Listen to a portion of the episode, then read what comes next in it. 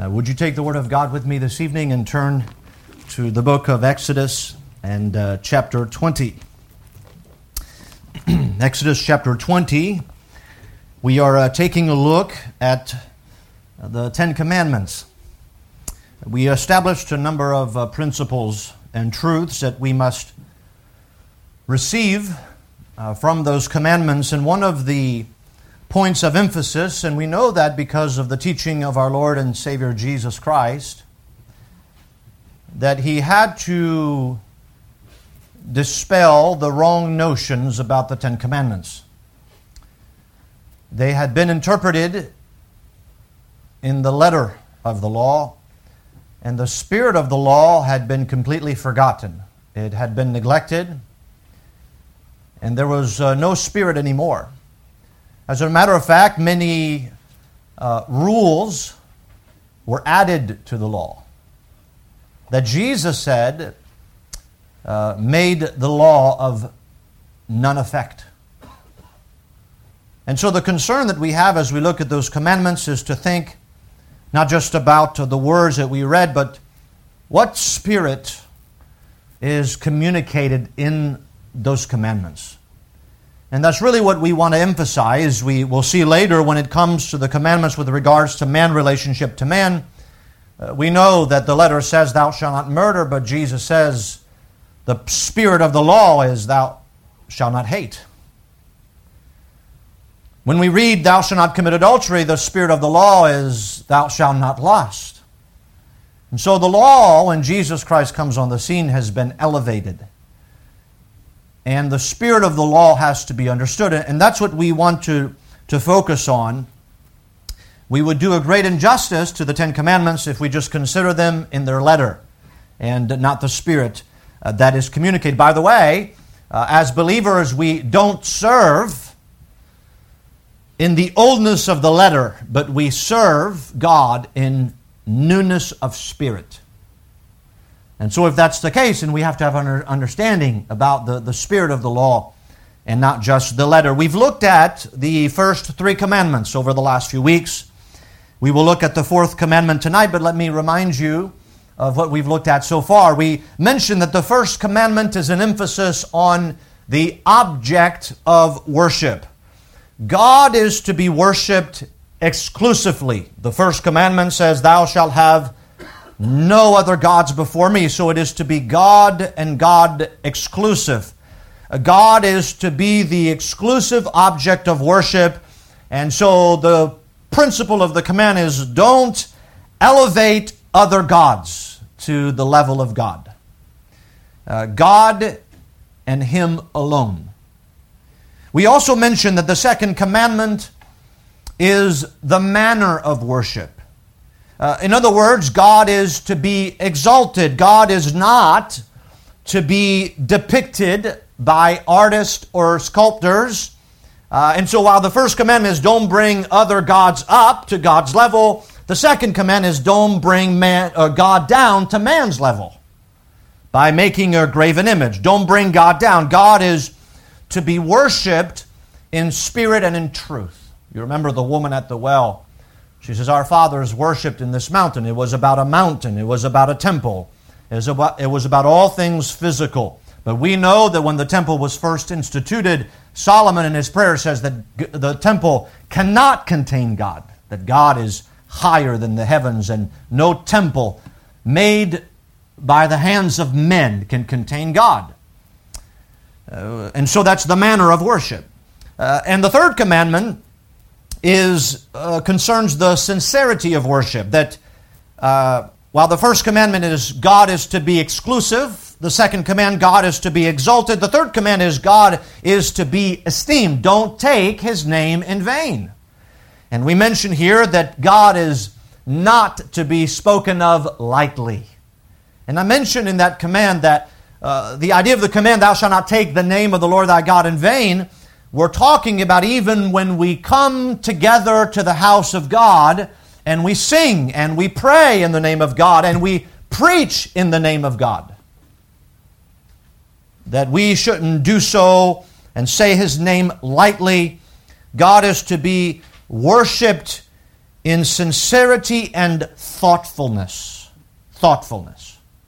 It's easy for us to come to church and to get into rut and to open the hymnals and to sing the hymns, and we speak the name of God, and our minds are so far removed from God. So the focus is on the, was on the sincerity of worship. So we have the object of our, of our worship, God exclusively. The manner of our worship, God is to be exalted. Don't bring him down to man. He is to be worshiped in spirit and truth. The sincerity of our worship, God is to be esteemed.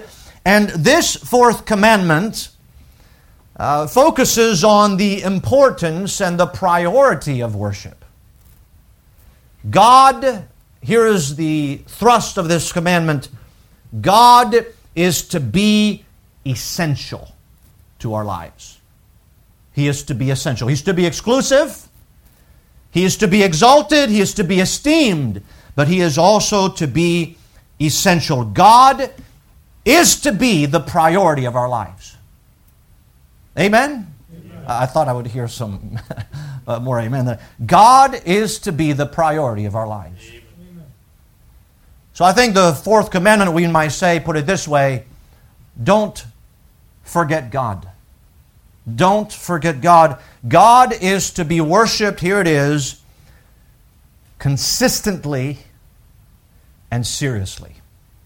God is to be worshiped consistently and seriously. So let's begin reading. Would you stand with me together? Uh, Exodus chapter 20, we'll begin reading in verse 1 and we'll work our way down to verse 11 to the fourth commandment. So, Exodus 20, beginning in verse 1.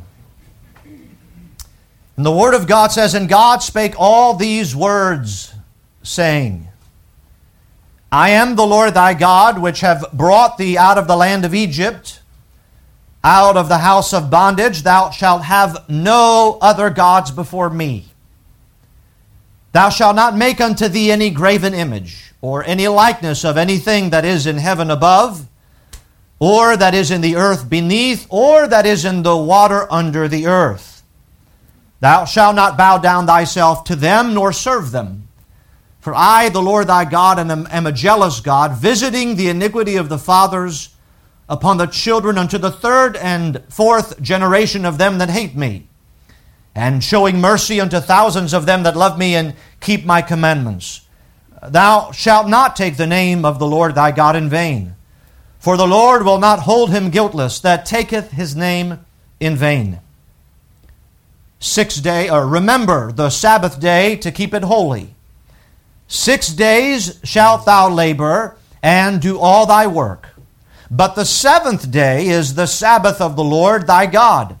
In it thou shalt not do any work thou nor thy son nor thy daughter thy manservant nor thy maidservant nor thy cattle nor thy stranger that is within thy gates. For in six days the Lord made heaven and earth, the sea and all that in them is, and rested the seventh day.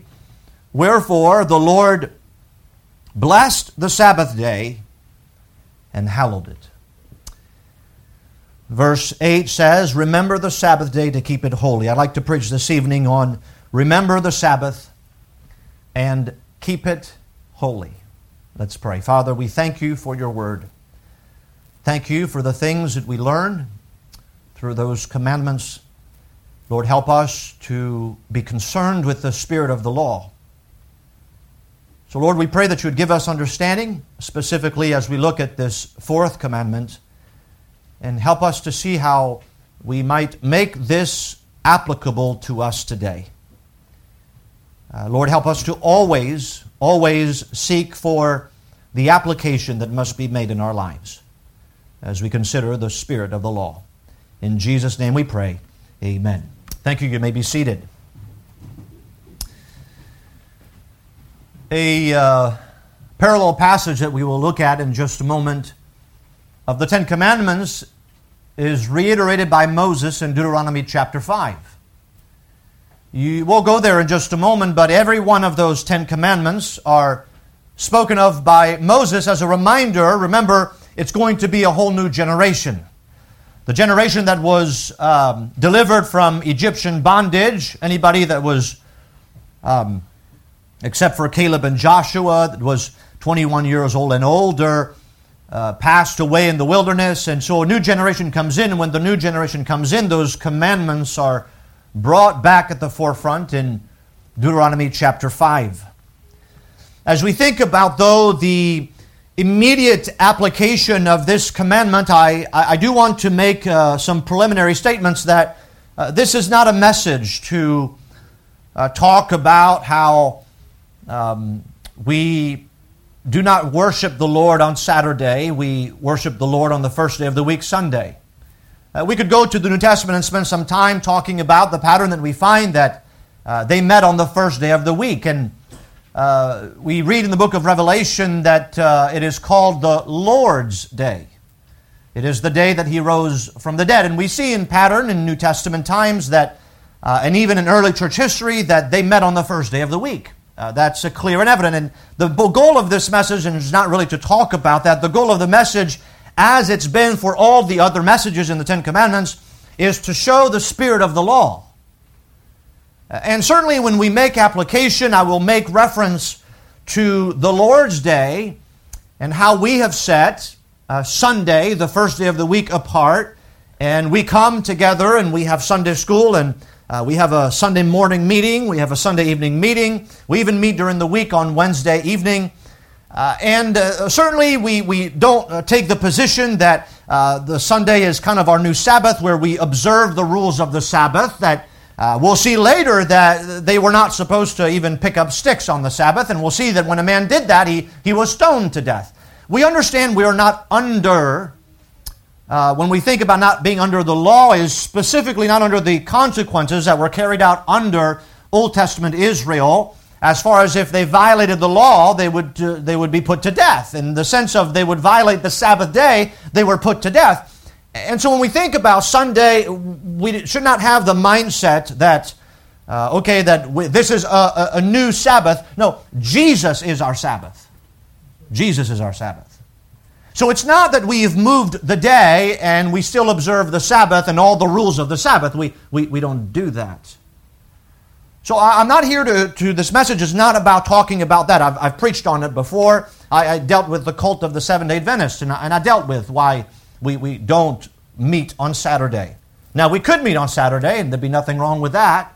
But the point is, we, we don't observe the Sabbath in the Old Testament sense.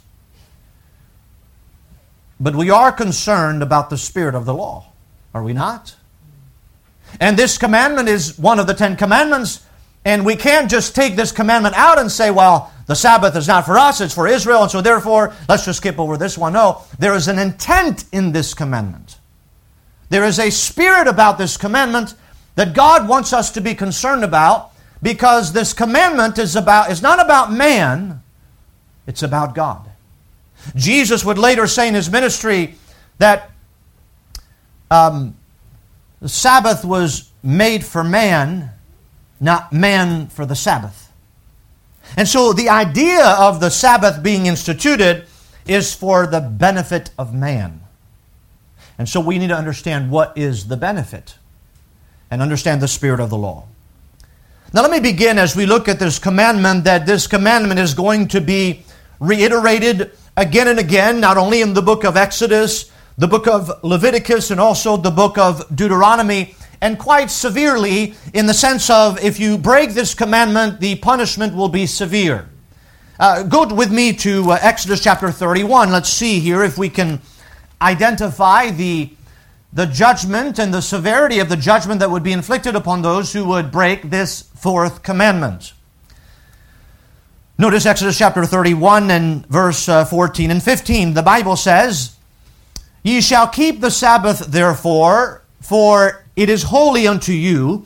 Every one that defileth it shall surely be put to death. For whosoever doeth any work therein, that soul shall be cut off from among his people. Six days uh, may work be done, but in the seventh is the Sabbath of rest, holy to the Lord. Whosoever doeth any work in the Sabbath day, he shall surely be put to death. Now, immediately we might say, well, that's quite severe judgment. Now, we know that as we looked at, thou shalt not take the name of the Lord thy God in vain, we remember that there was a woman of Israel who had a son. She was married to an Egyptian, and her son blasphemed the name of God, and he was stoned to death. We find that this commandment was also violated in the book of Numbers in chapter 15. If you go with me to Numbers chapter 15, notice when this commandment was violated, what happened. Numbers chapter 15, and uh, notice with me verse 32. The Word of God says, And while the children of Israel were in the wilderness, they found a man that gathered sticks upon the Sabbath day. And they that found him gathering sticks brought him unto Moses and Aaron and unto all the congregation, and they put him in ward, because it was not declared what should be done to him. And the Lord said unto Moses, The man shall be surely put to death. All the congregation shall stone him with stones without the camp. And all the congregation brought him without the camp and stoned him with stones, and he died as the Lord commanded Moses. So immediately we might say that this command is not, is not to be taken lightly. It is quite an important commandment because the next time that this commandment is spoken, those who violate this command are commanded to be put to death. And indeed, in the book of Numbers, those who did not observe the Sabbath and somebody uh, did something as simple as picking up sticks, but I, I do want to emphasize it's not about the sticks. It's about the fact that this man did not consider God. He in his mind and in his heart, he deemed God to be unimportant. And the issue here is not about the sticks, it's about the heart. It's about the heart of man. That must always be emphasized. If we go back to Exodus chapter 20, I want us to just examine this commandment and, and just think about the words and their simplicity so that we may capture uh, Lord willing, with the help of the Lord, the, the spirit of the law. And let's just look at those words and, and what do those words mean so that we can think about what is God trying to teach his people, again, about himself, just like all the other commandments. Thou shalt have, not, thou shalt have no other gods before me. It tells us something about God. Uh, uh thou shalt not make unto thee any graven image. It tells us something about God. Thou shalt not take the name of the Lord thy God in vain. It tells us something about God. And this commandment also tells us something about God. Remember the Sabbath day to keep it holy. Let's think about the first word. The first word is remember. That's how the commandment begins. Remember the Sabbath day to keep it holy. Uh, the word here, remember, we think about the Sabbath day was a day to be remembered in the sense for years to come. We think the word remember literally means to mark, to be mindful of. Uh, we might uh, say, uh, my wife sometimes, she um, sends me over to the store to grab a few items. And uh, early on when we were married, um, I'm just not too good with remembering. And so I would go to the store and I would come back with groceries and my wife would look at it and say, I didn't ask for any of that. I asked for this, this, and this. And I might say that I, I didn't remember, uh, I did not mark in my mind, I was not mindful of the things that were required for me to get. But when we think about the word remember, the word remember does two things, if we think about it. Because the word remember points us both backwards, but it also points us forward. Does it not? Because the word remember in itself basically says something has happened in the past that we ought to remember.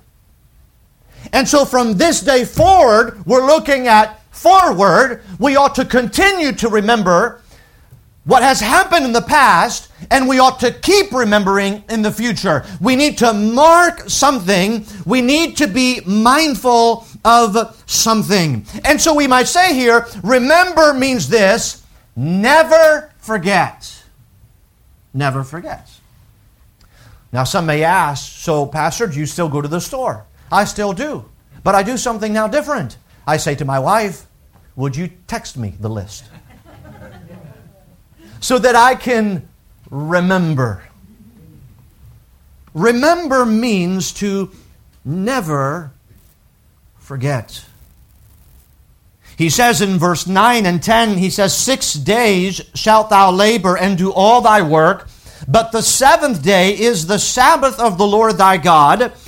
In it thou shalt do uh, all thy work, thou, nor thy son, nor thy daughter, thy manservant, nor thy maidservant, nor thy cattle, nor thy stranger that, was, that is within that gate. And he says, For in six days the Lord made heaven and earth, the sea, and all that in them is, and rested on the Sabbath day. So notice we do two things here. We look in the past at the seventh day when the Lord sanctified it or he hallowed that day. He rested from his work. But now we look at that past moment, but we look forward. From this day forward, we ought to never forget to remember this day.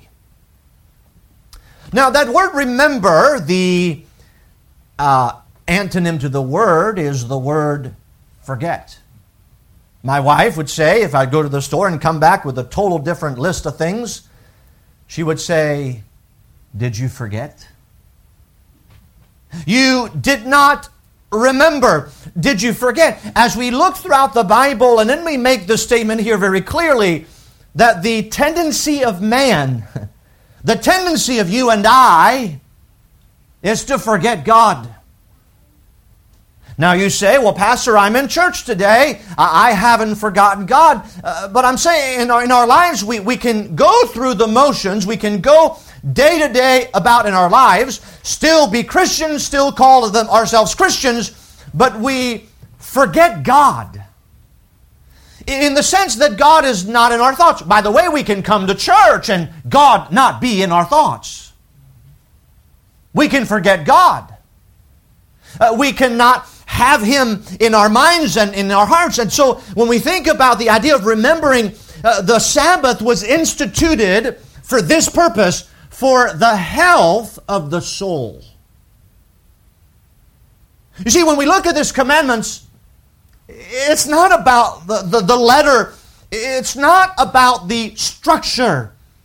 It's about what man needs, how man needs to view God how man needs to interact with God, how man needs to think about God, and how man can basically, according to the Sabbath, order his life so that his life revolves around God. Our lives as Christians ought to revolve around God. That's the spirit of the Sabbath, of, the, of, of this fourth commandment. The spirit of the keeping the Sabbath as a holy day. The spirit of that commandment is organize your life. Remember to organize your life around God. That God ought to be a priority in your life. You see, the tendency of man is to forget God. If you go with me to the book of Deuteronomy, let's turn to De- the book of Deuteronomy. So, the book of Deuteronomy, there's a, a whole new generation. This is the generation that is going to go into the promised land. And so in Deuteronomy, we'll look at uh, chapter 8 in just a moment. But if you remember, Deuteronomy chapter 5 is where he referred back to those Ten Commandments. He reiterates those commandments to this next generation. And if we go over to chapter 8, we could read all, we could read all, we don't have time, but we could read all of chapter 5, 6, 7, and 8. But we come to chapter 8, and here is what he says. Notice Deuteronomy chapter 8 Notice with me verse 6. Therefore, thou shalt keep the commandments of the Lord thy God to walk in his ways and to fear him. Now, now notice here, uh, when he says, Thou shalt keep the commandments of the Lord, he just said in Deuteronomy chapter 5, the Ten Commandments. As a matter of fact, go back, notice in uh, back in uh, chapter 5, Let's look at just the commandment that we're focusing on this evening Deuteronomy chapter 5, verse 12. Keep the Sabbath day to sanctify it as the Lord thy God hath commanded thee. Six days thou shalt labor and do all thy work, but the seventh day is the Sabbath of the Lord thy God. In it thou shalt not do any work, thou, nor thy son, nor thy daughter, nor thy manservant, nor thy maidservant, nor thine ox, nor thy ass, nor any of thy cattle, nor thy stranger that is within thy gate that thy, uh, thy manservant and thy maidservant may rest as well as thou. And remember that thou wast a servant in the land of Egypt, and that the Lord thy God brought thee, uh, brought thee out thence through a mighty hand and by a stretched out arm. Therefore, the Lord thy God commanded thee to keep the Sabbath day. So here's the commandment that's reiterated. And now we get to chapter 8 and verse 6, and he says, Keep the commandments of the Lord thy God, to walk in his ways, and to fear him now, why would he say, keep the commandments? Why, what is the tendency of man? Why, why does he say again, through, through the book of Deuteronomy, again and again, keep the commandments in focus? Keep the commandments in focus. Why? Here it is. Here's the reason why. Notice with me, verse 7. For the Lord, Deuteronomy 8 7. For the Lord thy God bringeth thee into a good land, a land of brooks of water, of fountains and depths that spring out of valleys and hills, a land of wheat and barley and vines and fig trees and pomegranates, a land of olive oil and honey, a land wherein thou shalt eat bread without scarceness, thou shalt not lack anything in it, a land whose stones are iron, and out of whose hills thou mayest dig brass. It sounds like a pretty good land, does it not? Now he says, keep the commandments. Why? Because when you get to the land and you see all the blessing of God, and you see all the fruit and all the things that God has promised you, here's what he says. Verse 10 When thou hast eaten and art full, then thou shalt bless the Lord thy God for the good land which he hath given thee. Beware that thou, what's the word? Forget not the Lord thy God. Notice, in not keeping his commandments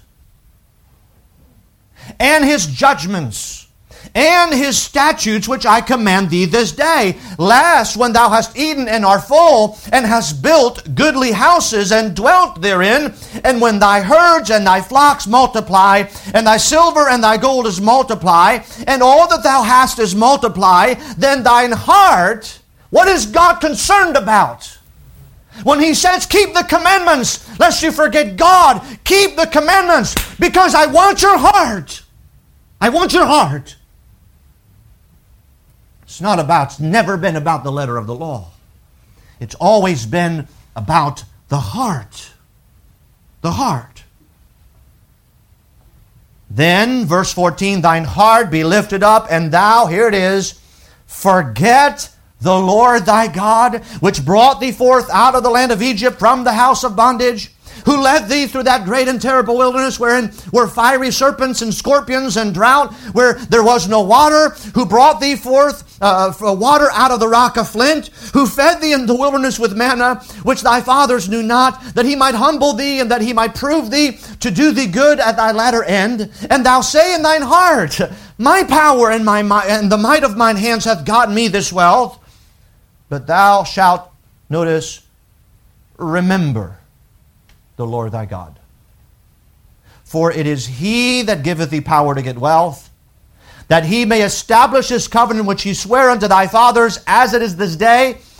And it shall be if thou do at all forget the Lord thy God, and walk after other gods and serve them and worship them. I testify against you this day that ye shall surely perish. He says, if you forget God, this is going to happen. You see, the commandments, the point I'm making here is that the commandments is it's not about some outward observation to keep the Sabbath as holy. Not to say, okay, well now it's a Sabbath, let's just go through the motions. No, no. God wants to keep uh, them to remember the Sabbath day to keep it holy. Why? Because He wants their hearts. He knows God knows the tendency of man. And by the way, He knows our tendency today. Human nature has not changed from the very beginning. We tend to forget God. Uh, we may carry a Bible under our arms when we come to church, but we have forgotten God. And so when he says, remember, he says, never forget. The commandments had been spoken, they are to be kept so as to man may not have the opportunity to forget God. So that man in his own heart would not be lifted up and say, Look at what I've done. Look at where I have arrived. Look at what my power has done. Forgetting God. So that word in Exodus 20, remember. Remember. Remember what? As we continue the commandment, the Bible says, remember, notice the Sabbath day. Now, the word uh, Sabbath, it's actually uh, the, the, the, Hebrew word, it's, it's the Hebrew word Shabbat. Uh, that's what the word means. It's, it's, it's really, when you read Sabbath, that's a Hebrew word, Sabbath. Uh, what does it mean? The, the, really, the word itself means to rest. It means to leave off doing something. It, it, means, the idea of the Sabbath means to bring something to an end, or, or, even to commemorate or to celebrate something. It also refers, the idea of the Sabbath refers to there needs to be a period of change, like an intermission or an interval. Uh, in other words, the Sabbath ought to be thought in the minds of the, of the children of Israel as we need a pause in our lives. We need an interruption we need to set ourselves apart to focus on something that we typically do not focus on. Remember the Sabbath day. And so, uh, by the way, it does not necessarily mean in the sense of, uh, in the word rest, although the word means rest in the physical sense. Now, uh, although it is true that the Sabbath, uh, typically by tradition, was a day when people would take naps and they would not do any work and they would sleep. That, that, that is certainly true. But the word means uh, really to be refreshed. Uh, you see in uh, verse 11, notice what he says. For in six days the Lord made heaven and earth, Eh, the sea and all that in them is, and notice, rested the seventh day. Wherefore, the Lord blessed the Sabbath day and hallowed it. Now, notice, when he speaks of rest here, he's referring back to the Lord. The Lord rested. Now, the word cannot strictly be used in reference to get physical rest. We can't use it that way. Why? Well, because the Lord Himself rested in the sense that He ceased from His work, in the sense that He settled down, in the sense that He withdrew Himself, or that He remained quiet, in the sense that He was refreshed. If you turn with me to uh, chapter 31, when He refers back to the Sabbath and chapter 31, notice verse 17. Exodus 31, verse 17. It is a sign, he's talking about the Sabbath, it is a sign between me and the children of Israel forever. For in six days the Lord made heaven and earth, and on the seventh day he rested and was what? What's the word? Refreshed. God was refreshed. So what I'm saying here is that God by the way, does not need to rest in the sense that he is tired. Uh, Psalm 121 verse 3 says, He will not suffer thy foot to be moved. He that, uh, he that kept thee will not slumber. Behold, he that keepeth Israel shall neither slumber nor sleep. Here's the fact about God God needs no sleep. God is not tired. Uh, God does not need to sleep because of all the work of creation. Let me remind you that He spoke the world into existence. He's the Almighty God. It is absolutely nothing to get to God. It doesn't uh, expend expend any of His energy when He created the universe. Why? Because His power is infinite. God, the point is, does not need to rest. And so when we think about the Sabbath day, we are not just to think, oh, it's a time when we get physical rest, or that they were supposed to get physical rest. No, because God rested and was refreshed. In other words, he ceased from doing something. He settled down. He withdrew himself. He remained quiet. The Bible says he was refreshed. And so it is to be understood, the Sabbath is to be understood as a day of rest from our normal labor. Just as God stopped creating, not because he was tired, but because he was done. We lay aside our ordinary affairs and we lift up our eyes above the hustle and the bustle of the created things and we focus on the Creator. You see, Jesus taught on the Sabbath because the Sabbath had been perverted. If you turn with me to Mark, let's just look at that one reference in Mark chapter 2. Turn with me in the New Testament, Mark chapter 2, and verse, uh, tw- let's begin reading verse 23. Mark 2:23 and it came to pass that he went through the cornfields on the Sabbath day and his disciples began as they went to pluck the ears of corn. And the Pharisee said unto him, Behold, why do they on the Sabbath day that which is not lawful? Now, let me just say, there is no command in the Old Testament not to pluck ears of corn on the Sabbath. So when they say it is not lawful, they're talking about the rules that they have added. They made, remember, they made the law of God of none effect. That's what Jesus says, by their rules, by, their, by the traditions of men. So, verse 24, and the Pharisees said unto him, Behold, why do they on the Sabbath day that which is not lawful? Verse 25, and he said unto them, Have ye never read what David did? I love when Jesus does that. Didn't you read what the Old Testament says? When he had need and was an hungered, he and they that were with him, how he went into the house of God in the days of Abiathar the high priest, and did eat of the shewbread, which is not lawful to eat, but for the priest, and gave also to them which were with him. Uh, now, we, we, know this account, and, and we know that uh, only the priest was to be consuming the, the shewbread, and, and so forth. Verse 27, here's Jesus trying to teach them about the spirit of the law. He said unto them, The Sabbath was made for man, and not man for the Sabbath. Oh, what a statement. Therefore, the Son of Man is Lord also of the Sabbath. You see, Jesus is our Sabbath.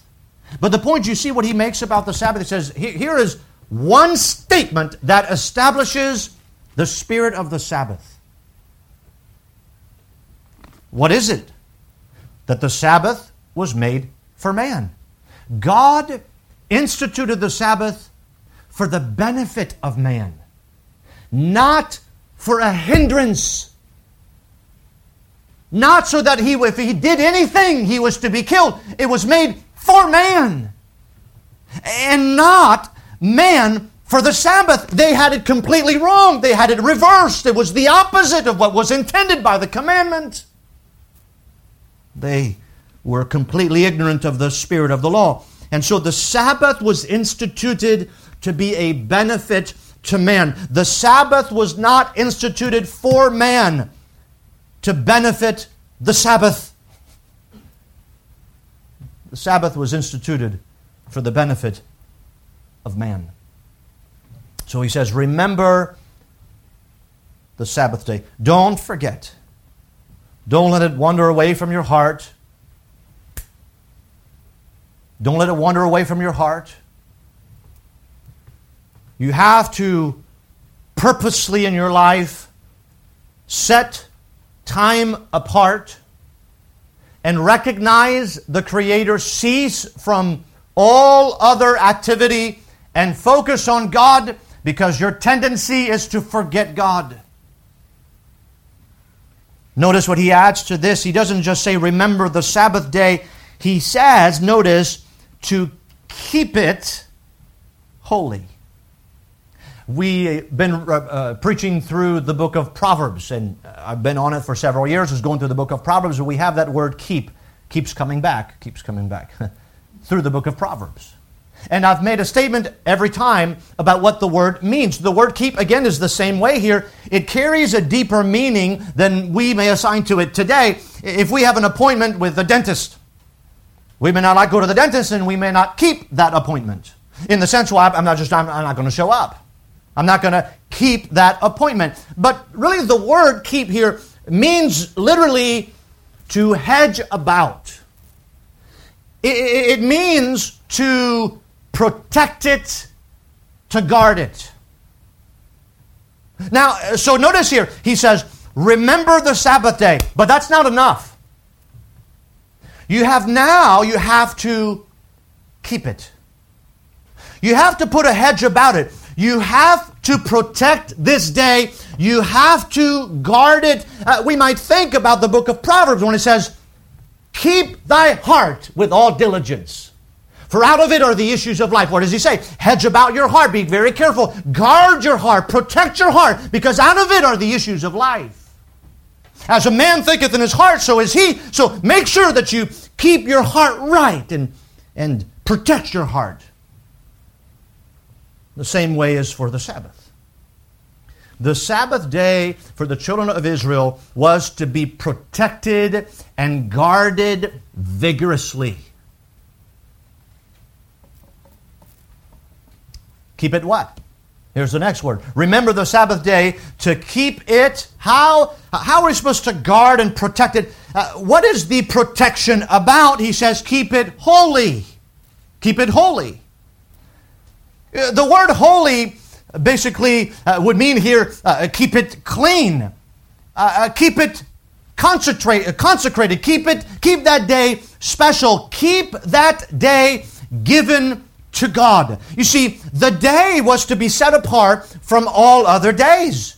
we may share spiritual activity with secular activities during our days, the, the days of the week, the children of Israel. Uh, they would work uh, Sunday and Monday and Tuesday, Wednesday, Thursday, and Friday, and they might be involved in some uh, spiritual activity, but they would mostly be involved in, in secular activity. But on the Sabbath, uh, the spiritual activity could not be shared with secular activity. In other words, there was no concourse. You're going to, he says repeatedly, you're going to cease from everything else. You have to keep it holy. Deuteronomy 5:12 he says, "Keep the Sabbath day to sanctify it as the Lord thy God hath commanded thee." And so we must beware lest the Lord's day or the Sabbath day here become in a sense the rubbish bin day of the week where we are the least alert, the least fervent and the least responsive. Uh, right? I mean, when we think about the Sabbath day, was it that the, the Sabbath day that was for God, separate for God, that they work tirelessly every day of the week, and then they come to Sabbath and they say, Oh, we're so tired from the day of the week that we don't have any more energy, and so they may congregate together and they just fall asleep. It's not important. Is it, is it just a day is the day just to get physical rest? There is benefit in physical rest, there's benefit in sleeping. But that's not what the Sabbath is about.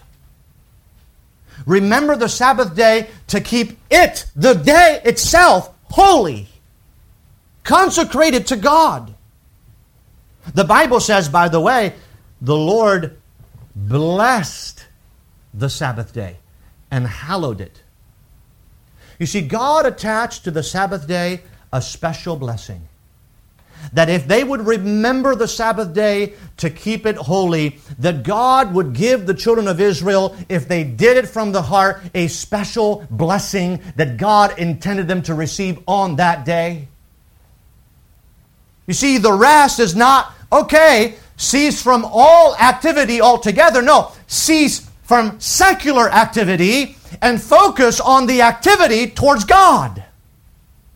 Towards God. You see, the Lord made the Sabbath day a day of spiritual benefit unlike any other day. The book of Isaiah, he reiterates that in Isaiah 58, verse 13. He says, If thou turn away thy foot from the Sabbath, from doing thy pleasure on my holy day, and call the Sabbath a delight, the holy of the Lord honorable, and shall honor him, not doing thine own ways, nor finding thine own pleasure, nor speaking thine own words. Then shalt thou delight thyself in the Lord. Well, let's all turn there. This is really important. Go with me to Isaiah 58. Let's all look at it. Uh, we, we, we capture here the, the spirit that was intended by this fourth commandment. Notice Isaiah 58. Notice verse 13. He says, If thou turn away thy foot from the Sabbath, from doing thy pleasure on my holy day. Now, notice, how, how, how would they turn from the Sabbath? By doing their pleasure on God's day their pleasure. Oh, the Sabbath day? Yippee! We can do what we want now. Oh, absolutely not.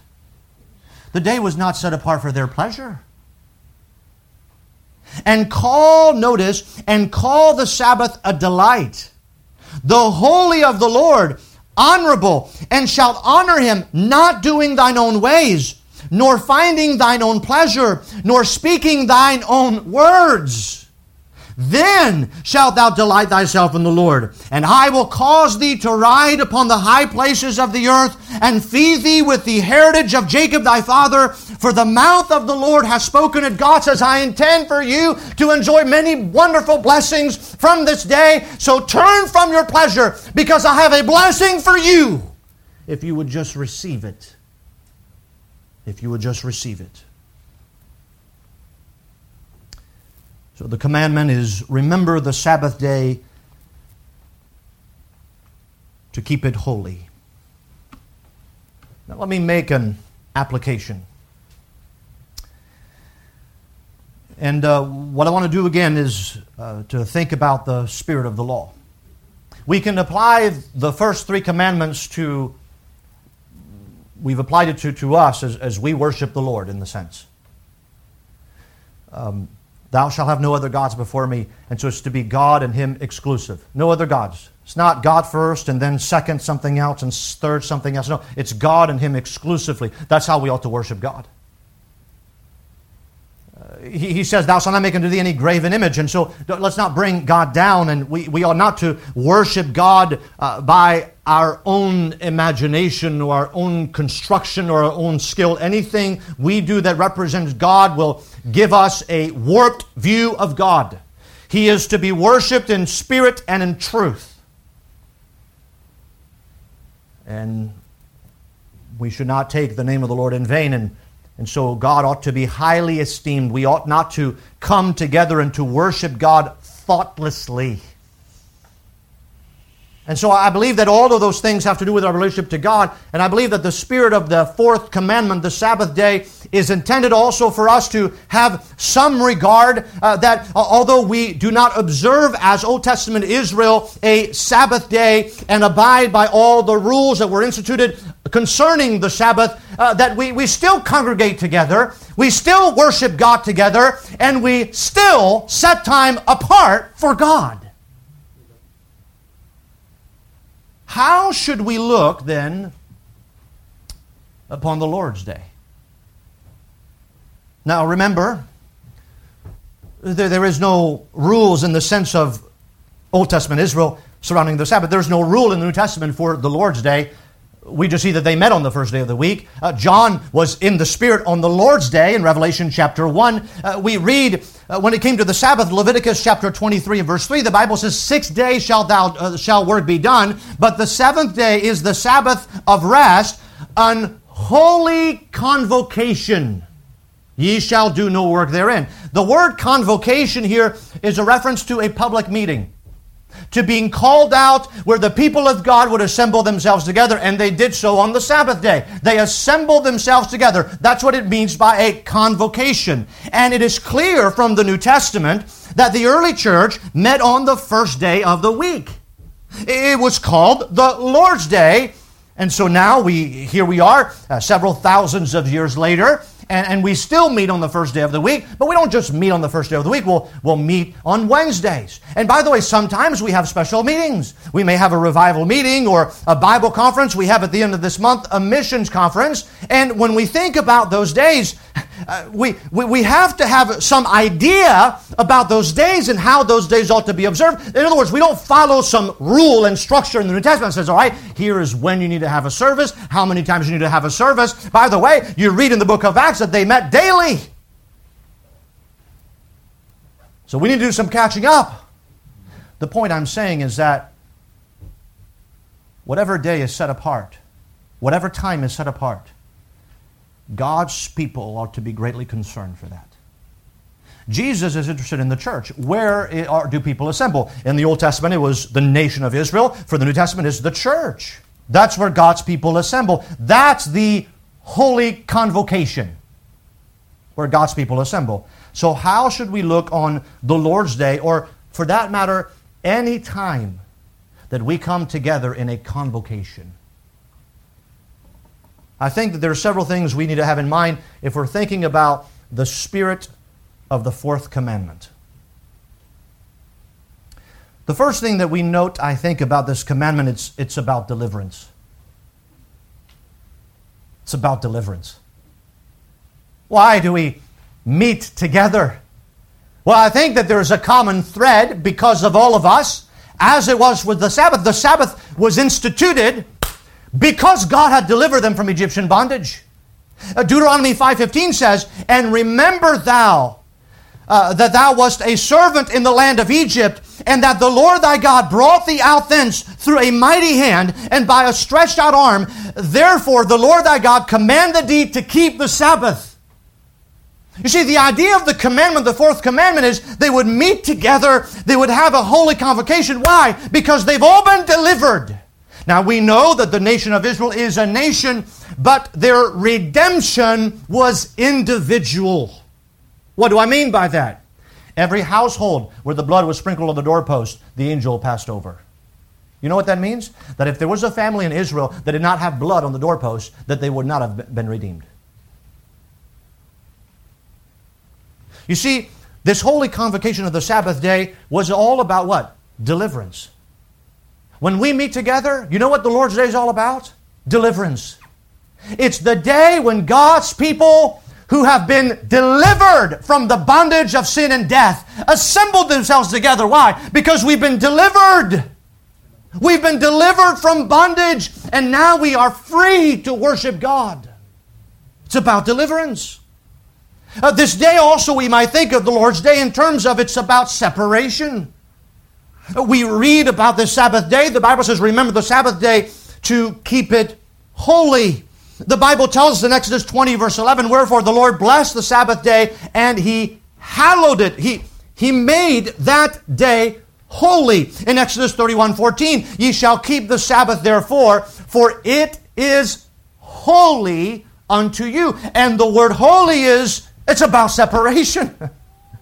Well, why, why do you prepare yourself to come on Sunday on the Lord's Day to separate yourself from the activities of the world and come to the house of God to assemble with the people of God? Because it's about separation.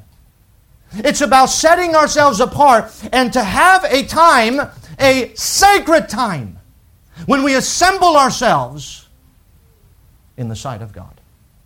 Now, certainly, we can have our time when we read the Bible, when we pray, and we can have personal devotion and personal worship. That is all true. But there is a mandate for God's people to come together. It's about separation. It's about deliverance. It's about separation. We might also say it's about priorities. As we think about the Sabbath day, he, he told them, Six days you were going to do all your work. But on the seventh day, the Sabbath of the Lord thy God, in it thou shalt not do any work. What is he saying? It's about priority. The, the time for God ought to be a priority of your life. Now, for the children of Israel, it would be weekly.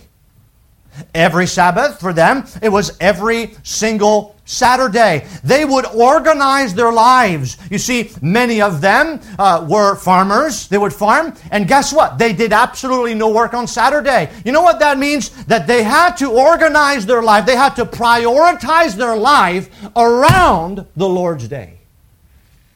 They had to prioritize their life for God. In other words, the Sabbath was about what? Order your life so that God is a priority.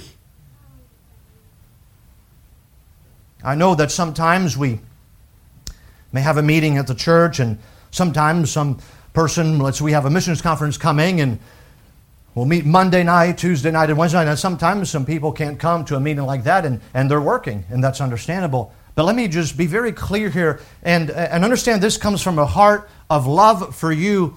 But if your sentiment is, well, you know what, I'll just stay home, it's not that important, then there is something wrong with your heart.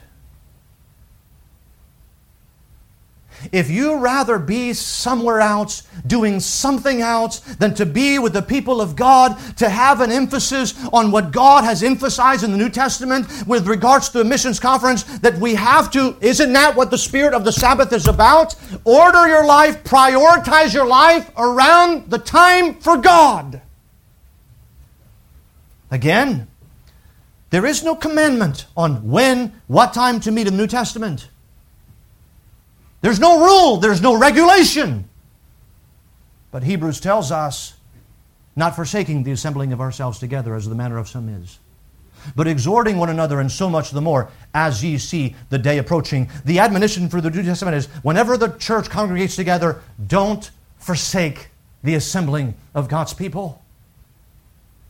It ought to be a priority in our lives. And so, again, I understand sometimes people may work and they may not be able to come to church, and we may have special meetings all week and they may not be able to come. I understand that. But I'm saying is, if we have made no effort to make that a priority, then maybe God is being neglected in our lives. See, it's about deliverance, it's about separation, it's about priorities, but I think we might also say it's also about influence. When you look at this particular day in Exodus 20, verse 11, he says, In it thou shalt do uh, not do any work, thou, nor thy son, nor thy daughter. So, what is this day about? It's about influence, it's about the household. You see, we know it's about prioritizing, but then the children would ask, Well, Daddy, Mommy, why, well, why do we not do what we usually do on the other days? Why, do we take the time to have this day uh, set apart? Uh, why do we do this? Why do you have this rule, Daddy and Mommy, that uh, we cannot do any work? You see, this day was designed to be an influence on the next generation. That God was a priority in their lives that God was worthy to separate ourselves from our normal activities of the world, that we would prioritize and organize our lives around the meeting of God's people. Why? Because we have been delivered and we want to influence the next generation. The next generation, they need to hear about God. And I know that there's all kinds of activities that can go on on, on on Sunday and during special meetings. And if we show our children that the priority is not God, that the priority is not the assembling of God's people, uh, then we might be teaching our children the wrong thing. You see, it's about influence. I think we might also say it's about dependence. He says, On this day thou shalt do not do any work.